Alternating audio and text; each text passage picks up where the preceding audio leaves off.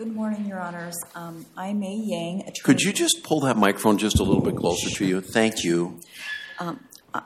I'm May Yang. I'm attorney for Christine Nordgren, who's seated in the second row um, to, uh, behind the counsel's table there, along with Mr. Mitchell R. Hadler, who is another assist, uh, another attorney assisting in this case. Now, the appellant, uh, Christine Nordgren, is here to address and uh, seek substantive relief for federal claims.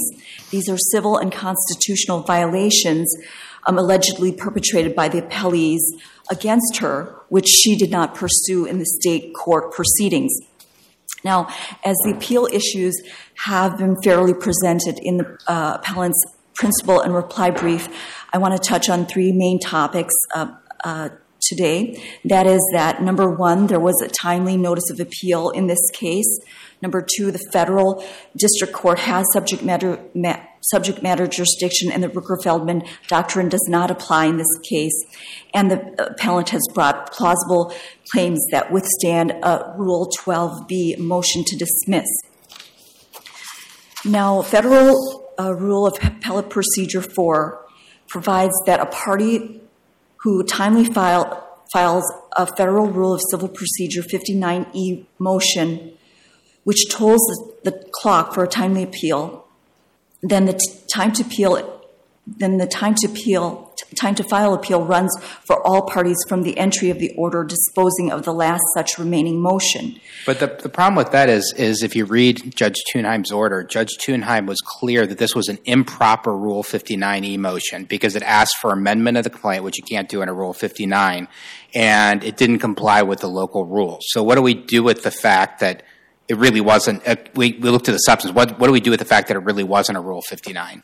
Well, Your Honor, um, I pointed out to the holding in the BBCA versus United States case where the holding states that the substance of a motion rather, rather than the form of a motion is controlling.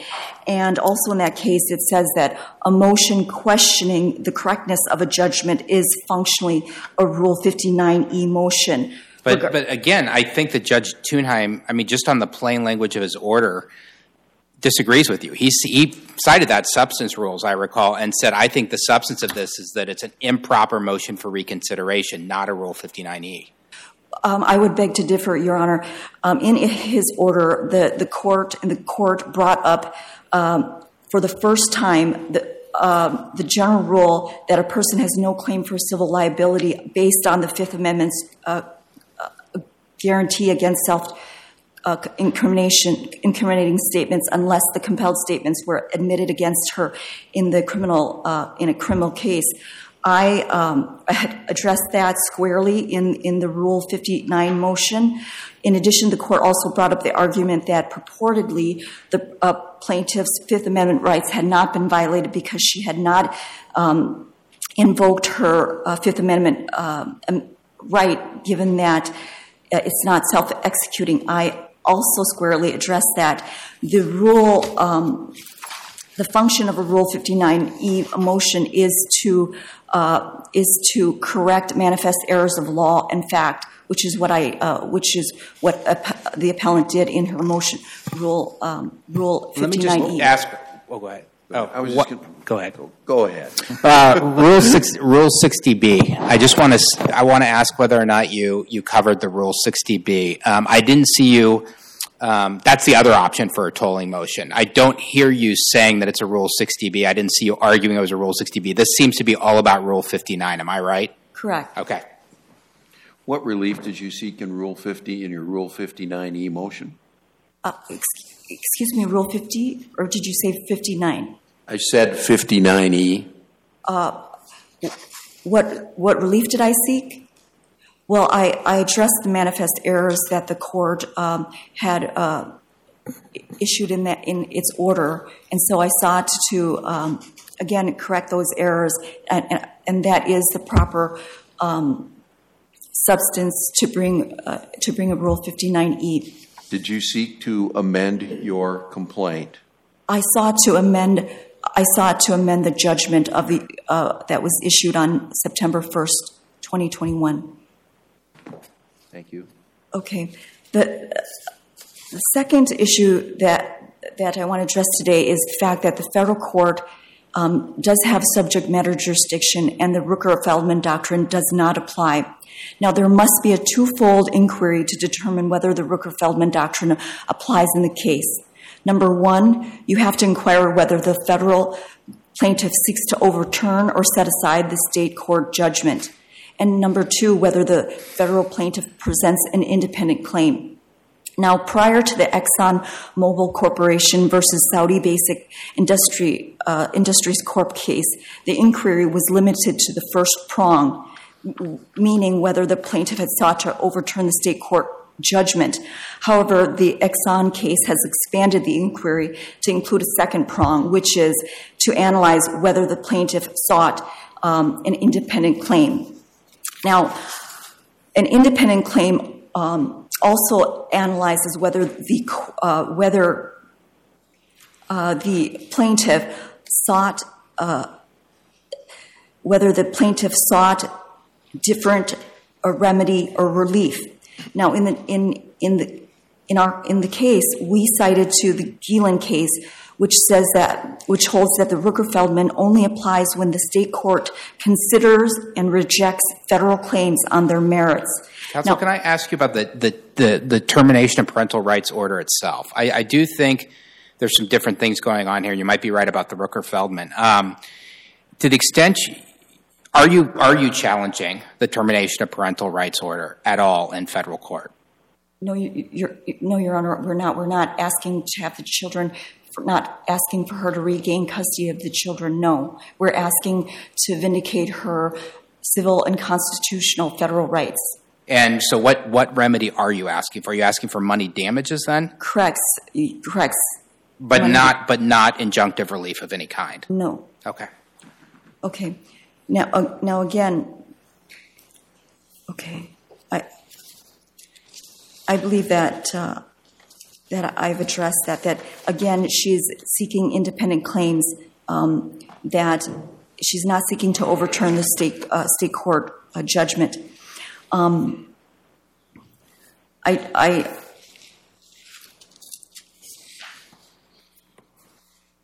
I do want to add that um, the, the NC case points out that a plaintiff cannot seek a claim for civil liability based on the Fifth Amendment, as there was no self incriminating statements used against her in the criminal law. So, uh, even if an argument could be made that she presented um, constitutional uh, uh, constitutional um, claims in the state court, NC court at the NC case states that she could not have. In addition, she had no opportunity to be heard. Um, we've made it clear that she, her counsel did not provide her or prize her or inform her that her Fifth Amendment rights were violated. We've also made it clear that she was not aware until January 2018 that her, her Fifth, Fifth Amendment rights were violated. And so she could have not timely appealed the October 2017 order for, for the termination of her parental rights anytime uh, prior to when she filed her motion her motion to vacate the, the termination orders. What specifically was she asked to say or do that would violate her Fifth Amendment rights? Well, under um, uh, under the under state state law, um, she her Fifth Amendment right was violated under the penalty um, penalty uh, uh, clause in the Fifth Amendment, penalty exceptions under the Fifth Amendment uh, jurisprudence, where it says that if the court, if the state compels her to um, violate her Fifth Amendment rights or make self incriminating statements against her will where they impose a potent sanction. And in this case, they, uh, they stated that unless she confessed to, um, to uh, allegations of abuse, she would never see her children again. So, in that instance, um, although she never made any self incriminating statements, under under the, that penalty exception, the court, uh, the state did violate her Fifth Amendment uh, amendment rights. Well, I thought that what the state was asking her to do was to engage in counseling, which would include an apology, but I do not understand that they said that she had to admit to child abuse.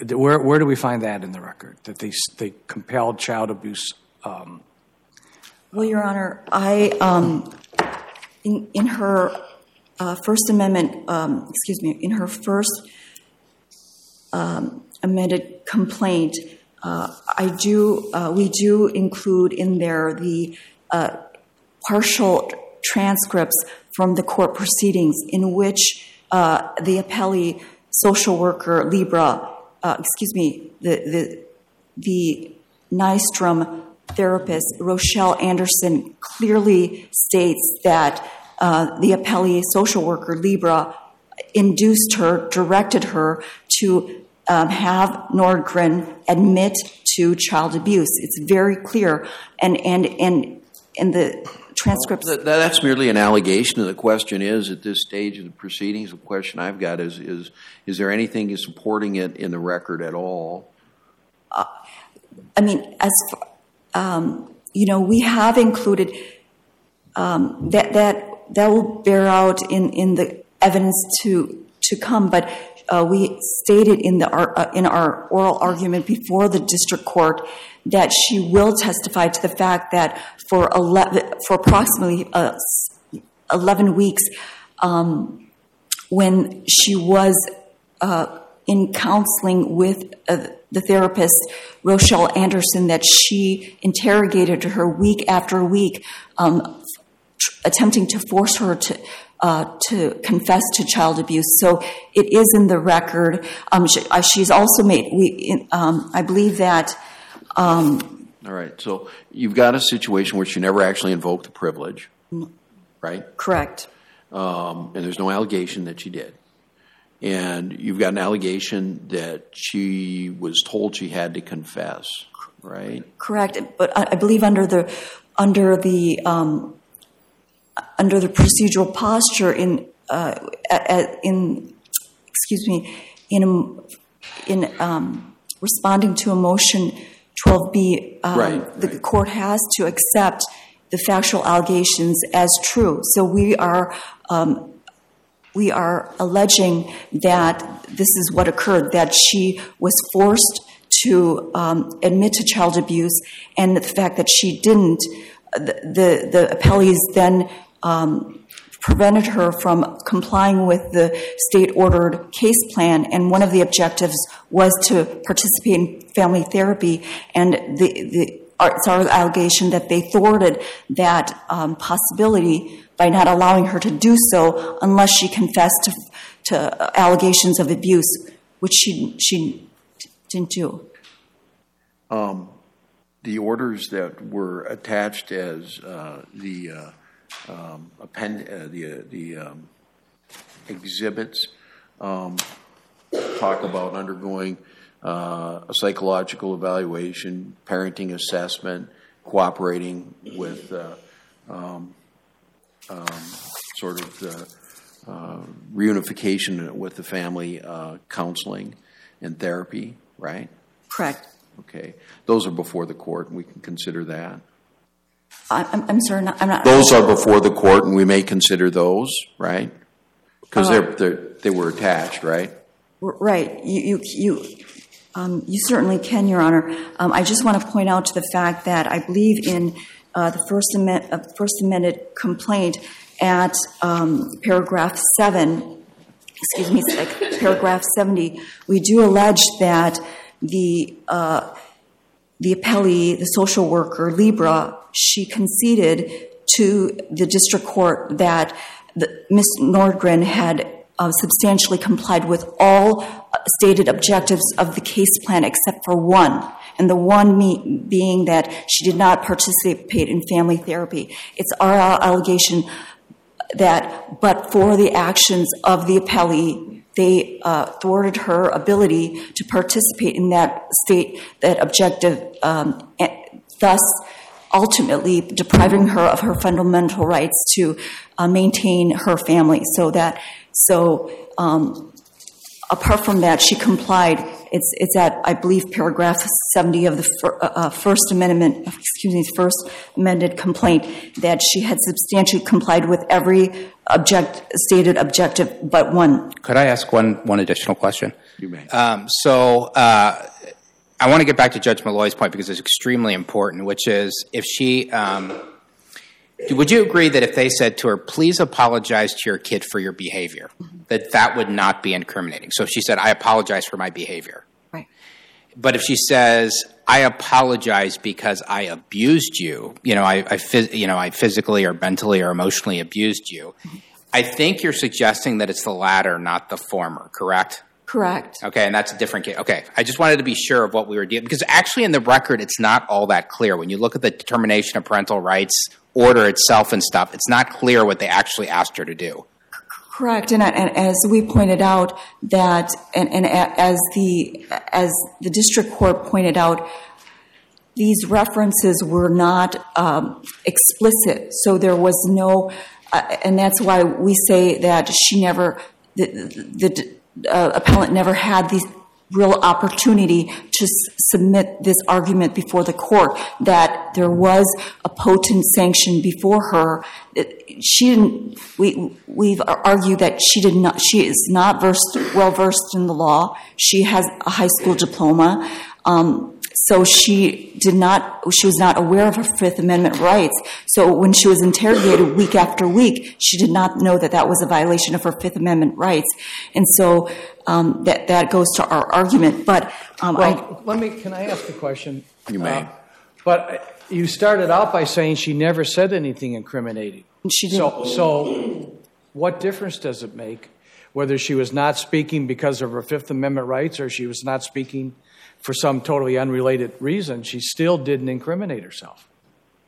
Well, Your Honor, uh, I did go, I did uh, um, present earlier the, the fact that uh, we have this penalty exception where she doesn't have to make one self-incriminating statement at all. But the, the, the, the Fifth Amendment right is, um, the Fifth Amendment is, is um, breached when you have the state coercing a person as in the case we allege, that week after week you have to confess to child abuse before you can um, uh, have uh, the right to participate in family therapy to obtain or regain custody of your kids back. And if you don't, you, you're never going to get that chance.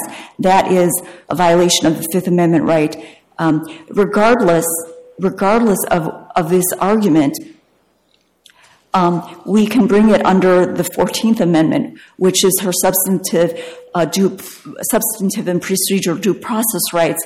Um, uh, you know, under the 19th, 1983, um, uh, uh, under color of state law, where they've violated her, they stripped her of her fundamental right to maintain her family, and so they, they've utilized these. Um, illegal tactics.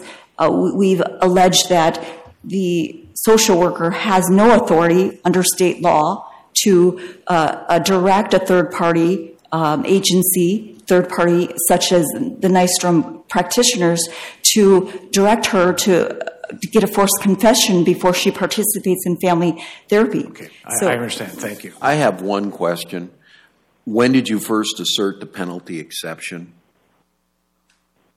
Your Honor, uh, the district court, in its order um, on the on the defendant's motions to dismiss, for the first time brought it up. The the appellees never brought it up, so it was brought up, and we challenged that in our motion to um, in the in our Rule 59E motion. That was when it Is was that brought. up. sufficient, in your opinion, to preserve the issue on appeal? Well, I would say that it was it was not brought up to our attention, and none of the appellees brought it up. So the fact that the court did did address it in its order, and we did respond to it and challenge it on the rule on the Rule 59E um, motion, I, I would believe that we did preserve it. Isn't just to follow up? Isn't that uh, isn't the penalty exception something you have to bring up? It's your claim for relief. It's your, I mean, you're saying it violated the self incrimination clause. Why would they bring up something that helps your client? Um, well, because I guess um, if the argument was never brought up that she would have to invoke it, um, clearly, clearly, she didn't. Clearly, in this case, she didn't. She did not have to invoke her. Um, there, are two parts to this argument.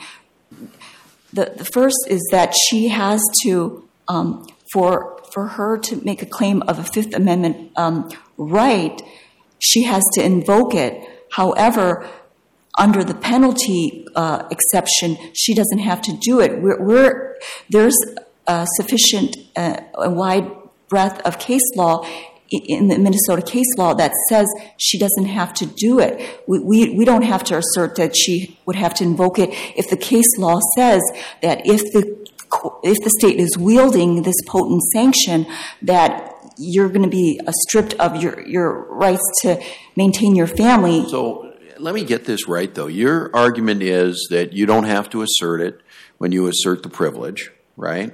Which actually was never asserted here at any point while the proceeding was still going on. But second, that any time that a United States District Court at any point just says, hey, you know, uh, the plaintiff never raised X, but even if they have, X is a loser, that now all of a sudden you've resurrected X so that X can be your primary argument on appeal? Um, I don't quite understand your question, Your Honor. Can you rephrase it? Well, ordinarily, we say that in order to preserve an issue, you have to raise it. Mm-hmm. But district courts oftentimes write opinions that say the plaintiff raised issue one and issue two. Now, they've never raised three, but if they had raised three, it would still fail. Mm-hmm. Okay? Does that make issue three a viable issue on appeal, in your opinion? Your Honor, um, again, as I indicated, the, the, her Fifth Amendment uh, violation is is uh, her um, civil and constitutional claims does not rise or fall on the, her Fifth Amendment rights being violated. She also has a fundamental right to, to have her family intact. Now, we can argue uh, that uh, under, under the underlying uh, act- actions here to coerce her to, to, to um, violate her Fifth Amendment rights um, were, were, part and parcel in stripping those rights, but she has claims under the uh, substantive due process as well as the procedural due process rights, which is that um, the, the, these were not legitimate. Um, excuse me, these were not legitimate uh, justification to advance a government a government objective, which is to which is ultimately reunification of the family. I understand. Very good. Thank you very much. I appreciate your argument, Ms. Harmon. When you're ready.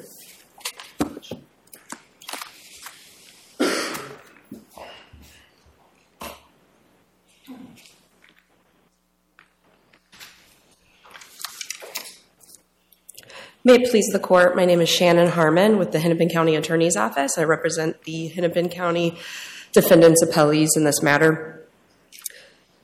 Appellant's counsel just told you that she has a fundamental right to have her family intact. She also indicated that but for the actions of appellants, she would be deprived she was deprived of her parental rights.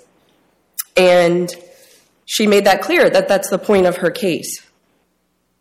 And that's important here, Your Honors.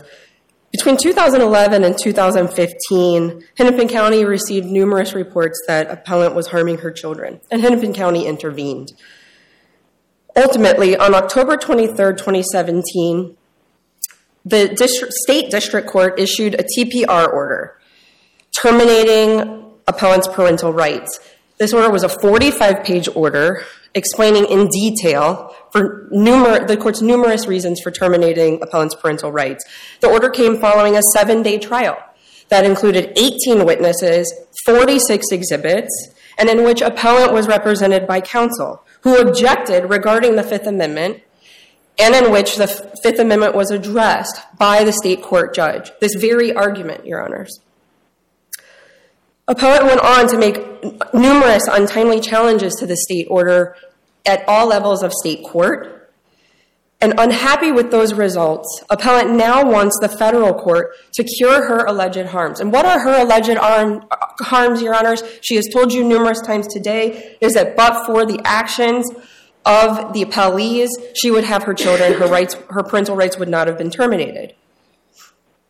Appellee, Hennepin County appellees challenge this appeal on three primary bases, bases today. First, this appeal is untimely. Second, the Rooker-Feldman doctrine bars uh, federal jurisdiction. And third, appellant has failed to state a claim regarding any of her claims, specifically as to the Fifth Amendment, as determined by the district court. As to untimeliness, last week this court um, asked the parties to be prepared to talk about uh, whether the notice of appeal is untimely or is timely. It is not, Your Honors. As the court knows, and so this court does not have jurisdiction. As the court knows, a party has 30 days from a final judgment or order to appeal. The judgment in this case is dated September 1st, 2021. The notice of appeal is dated April 29th, 2022, far beyond the 30 days. Let's get to the to the meat of the issue, which is you heard you heard counsel say that um, Rule 60B is not on the table. That would have been another way to toll this, but she said no, this was not a Rule 60B motion. Um, but she does say pretty strenuously, or argue pretty strenuously, this was a proper Rule 59, and a Rule 59E motion does toll as well. So tell me why this wasn't a Rule 59. That's right, Your Honor. Ultimately, a Rule 59 E motion, a motion to amend or alter judgment, requires that the uh, motion be based on either new evidence, new arguments um, that the party could not have known about, things that couldn't have been brought up before. Yet, if you look at this particular motion, Your Honor, it is styled as a Rule 50E motion, titled a Rule 50E motion. But as Judge Tunheim found and explained thoroughly, this was not based, the motion was not based on any new evidence or new arguments. In fact, in numerous places in the motion, appellant um, pointed to spots in her prior briefs uh, where she had already made arguments. She went so far as to do that, and Judge Tunheim pointed that out as a key um, uh, hint that this was not a Rule 59 motion. That's fair. What about the motion to amend the complaint? There's a footnote in his order where he says, you know, this looks like another imp- improper way to amend the complaint. You heard opposing counsel say, no, I wasn't trying to do that here, or I didn't do that here. What is your view of the motion? Was she trying to amend the complaint again in that Rule 59 motion? I believe that she has tried to amend the complaint in nearly every filing that she's made. Um, so I think she has, every time you point something out that's wrong with, an, with a claim, um, she asks, oh, well, can I amend and add this person and, and do this? Um, so in essence, maybe she was trying, but she didn't do it properly, and Judge Tunheim made that clear. And she's not doing it properly here um, by asking to be able to amend the complaint. And I will note that one of the reasons why the rules require ask, seeking leave to make a, a motion to amend a complaint is because um, you need to be able to redline your complaint and show the par- show the other parties what you're ask- actually asking to be changed. We are still guessing here. Um, again, and Your Honors, again, this was in substance um, a motion to reconsider.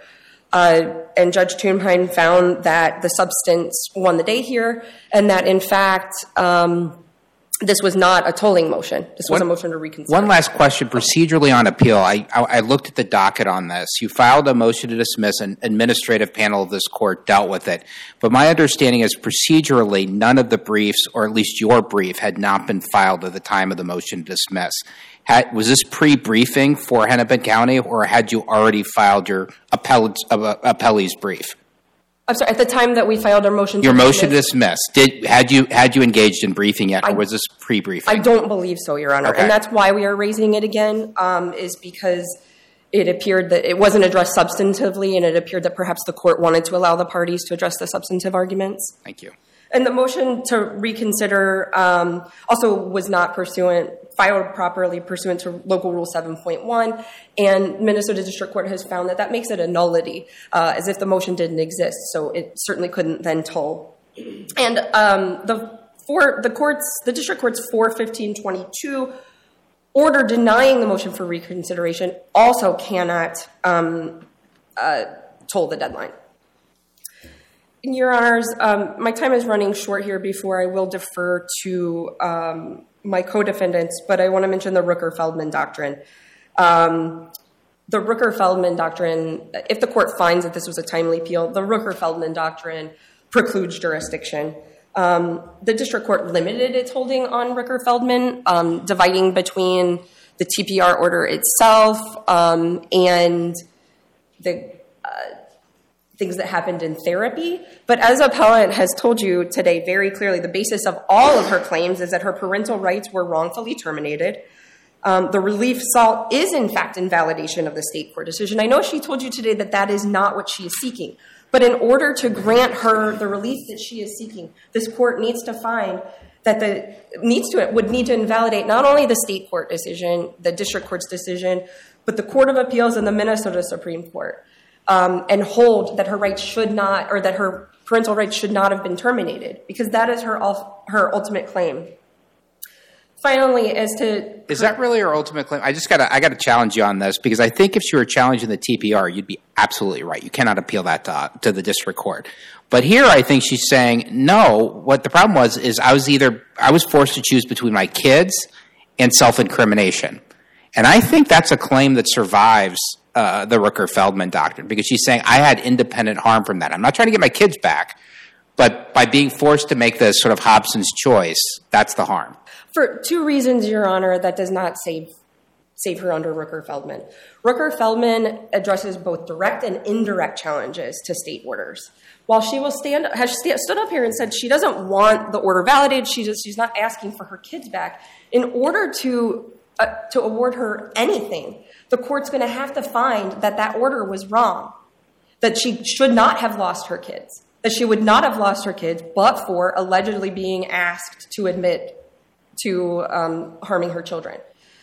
Um, but as Judge, sorry, Judge Moore at the state district court addressed this. So that is another reason why Rooker-Feldman applies, is because you not only would have to invalidate the termination of the parental rights, but one of the key re- or one of the reasons addressed by the court. She raised the Fifth Amendment argument at the state. Just to, can I ask one more question? Th- this is an important part of Saudi Basic. Um, are we really talking about collateral estoppel or res judicata here? What the court said is the time that Rooker, the Supreme Court, what the time that Rooker Feldman does not apply is when ordinary collateral estoppel or res judicata applies.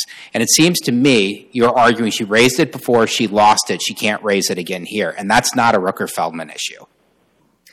Your Honor, um, I haven't honestly thought of the collateral estoppel argument. Um, Yes, she mentioned it. She mentioned it there. Um, I'm not sure if that's a collateral estoppel. It could be. Um, that could be another reason. Um, but I really do think she's ultimately asking the federal court to review directly or indirectly, and she's saying today basically indirectly, review a state court decision to terminate her parental rights because she's saying they wouldn't have been terminated but for these alleged requests to admit something. But there were okay. a variety of other reasons that the court gave. All right. Thank you very much. Ms. Niergarten.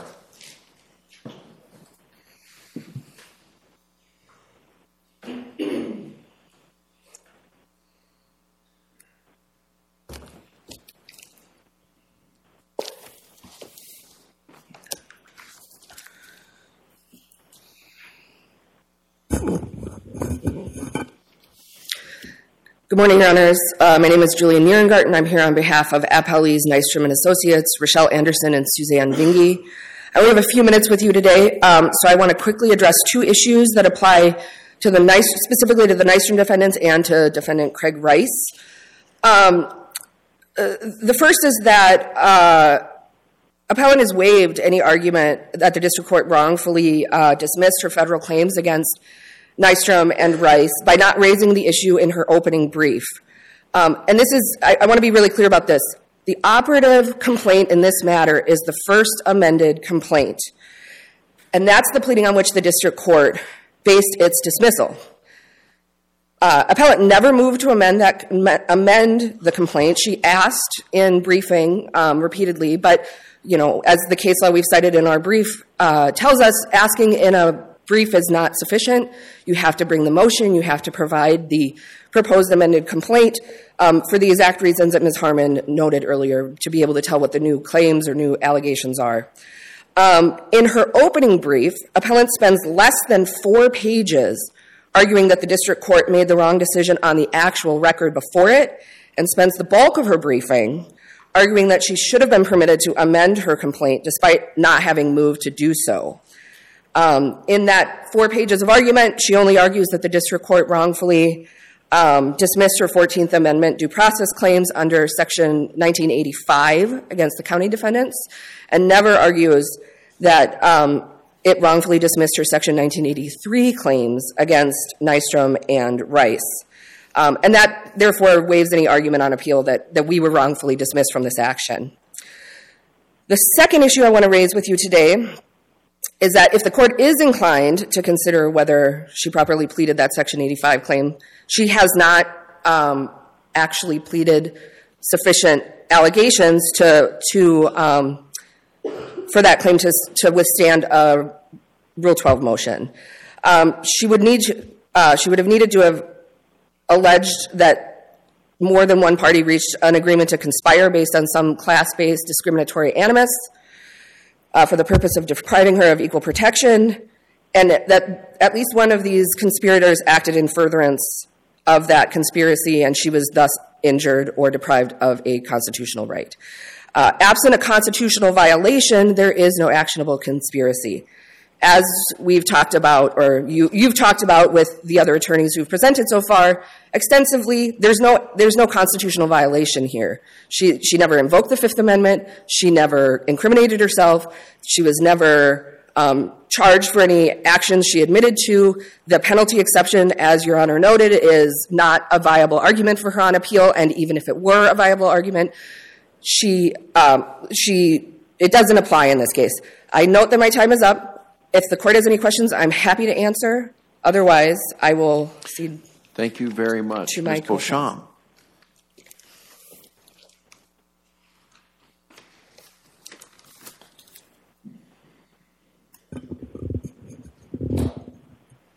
Good morning. My name is Rachel Beauchamp. I represent appellee Craig Rice, and I am here on behalf of law firm Cousin Malone. Mr. Rice is in a substantially different position than literally anyone else in this lawsuit. He never met Miss Nordgren, never treated Miss Nordgren, never had any contact with Miss Nordgren, never spoke with Miss Nordgren. His sole relationship to this litigation at all is that he was the appointed therapist for her children, completely separate from her. He was a witness solely as to his role as the children's therapist. So even if there was some sort of conspiracy, which there was not, he is way over here, and there's nothing in the fact that even brings him in with the rest of this. Regardless of that, he's in the case. We have the arguments. We brought our motion to dismiss. The first point I'd like to hit is that any request to amend her complaint, however framed during this process, was procedurally improper in every different way. Both it didn't follow the rules, it never provided a copy of any specific amended complaint. It literally never even stated in any briefing or oral argument a specific articulable revised allegation of any kind. It was simply endless, I will if you do this, do this. So it's not, it never happened. She never moved to, it didn't happen, it can't be before the court. Judge Tunheim properly dismissed it, sorry, properly denied it, and then even moved on to the merits and found it futile. I would like to take one minute to address the moral and legal issues with a formerly TPR'd parent attempting to stand as next friend to children who have been removed for their protection and placed with a new family for their permanency and the importance of their growth and best interests. Any decision that would ever allow such a position would interfere with state courts' jurisdiction over family matters, and it would be improper from both a moral and a legal standpoint to allow someone to reintroduce themselves to the lives of children who have been placed in a new family for their own protection. But you, you know, I used to be a state court judge, and you heard what she said. She said very clearly, I am not looking for that. Um, we have a con- clear concession today. I'm not looking to be reunited with my children. All I want is damages for you know for what happened to me at the at the uh, at the state court. That seems to me to not present any of the issues you're raising. And, Your Honor, I guess I would disagree that that's what she's claiming because she's asked to stand as next friend and bring, bring claims on behalf of those children, a position that's only allowable for someone who is acting as and for those actual individuals. Regardless of what she says about money damages, every aspect of this case is about getting back to those children. And the claim for next friend was raised when my client raised the fact that she has no standing to speak for or on behalf of those children anymore. And she promptly changed and said, Oh, I'm not bringing the claims for myself for them. I'm bringing them for my former children. She is asking this court for that exact kind of contact and has stated that in her reply brief, where she stated they have an ongoing, lasting connection. And I'm not here to dispute that. I have two children adopted through foster care. A biological parent has that, but legally, there's no basis for that. And all case law confirms that. Very good, thank you. Thank you. Um, Ms. Anderson?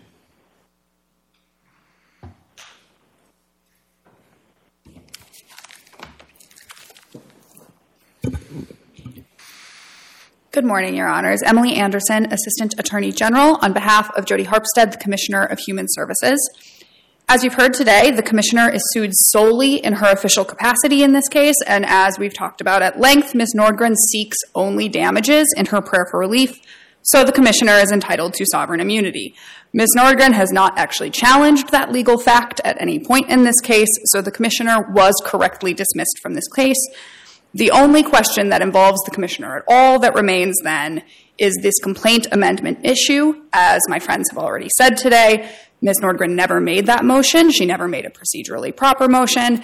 And as you've heard today, the Commissioner was not involved in the child protection matter and at all in any case. So any amendment to add her in her individual capacity would be futile in any case. The judgment of the District Court as to the Commissioner should be affirmed in its entirety. Thank you. Do